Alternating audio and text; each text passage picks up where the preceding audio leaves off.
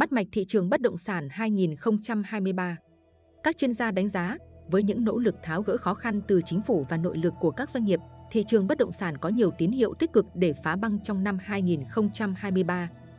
Nhằm góp phần hoàn thiện cơ chế chính sách, tháo gỡ các vướng mắc của thị trường bất động sản, đồng thời đưa ra dự báo diễn biến thị trường thời gian tới, được sự chỉ đạo của Liên đoàn Thương mại và Công nghiệp Việt Nam, tạp chí Diễn đàn Doanh nghiệp phối hợp với Hiệp hội Bất động sản Việt Nam VNRI tổ chức diễn đàn dự báo thị trường bất động sản 2023. Thời gian 9 giờ 12 giờ ngày 23 tháng 12 năm 2022. Địa điểm Trung tâm Hội nghị Quốc tế VCCI, số 9 Đào Duy Anh, Hà Nội. Diễn đàn có sự tham gia của lãnh đạo VCCI, lãnh đạo Hiệp hội Bất động sản Việt Nam, các chuyên gia kinh tế, đại diện các doanh nghiệp bất động sản.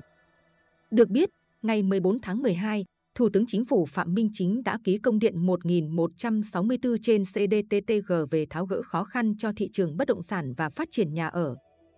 Một lần nữa, Thủ tướng Chính phủ yêu cầu Bộ trưởng Bộ Xây dựng chỉ đạo, phối hợp các cơ quan, đơn vị chủ động triển khai tích cực, hiệu quả thực hiện nhiệm vụ của tổ công tác, tích cực giả soát khó khăn, vướng mắc trong triển khai thực hiện các dự án bất động sản, hướng dẫn, đôn đốc các địa phương để giải quyết, tháo gỡ ngay các nội dung thuộc thẩm quyền của các bộ ngành, địa phương và doanh nghiệp.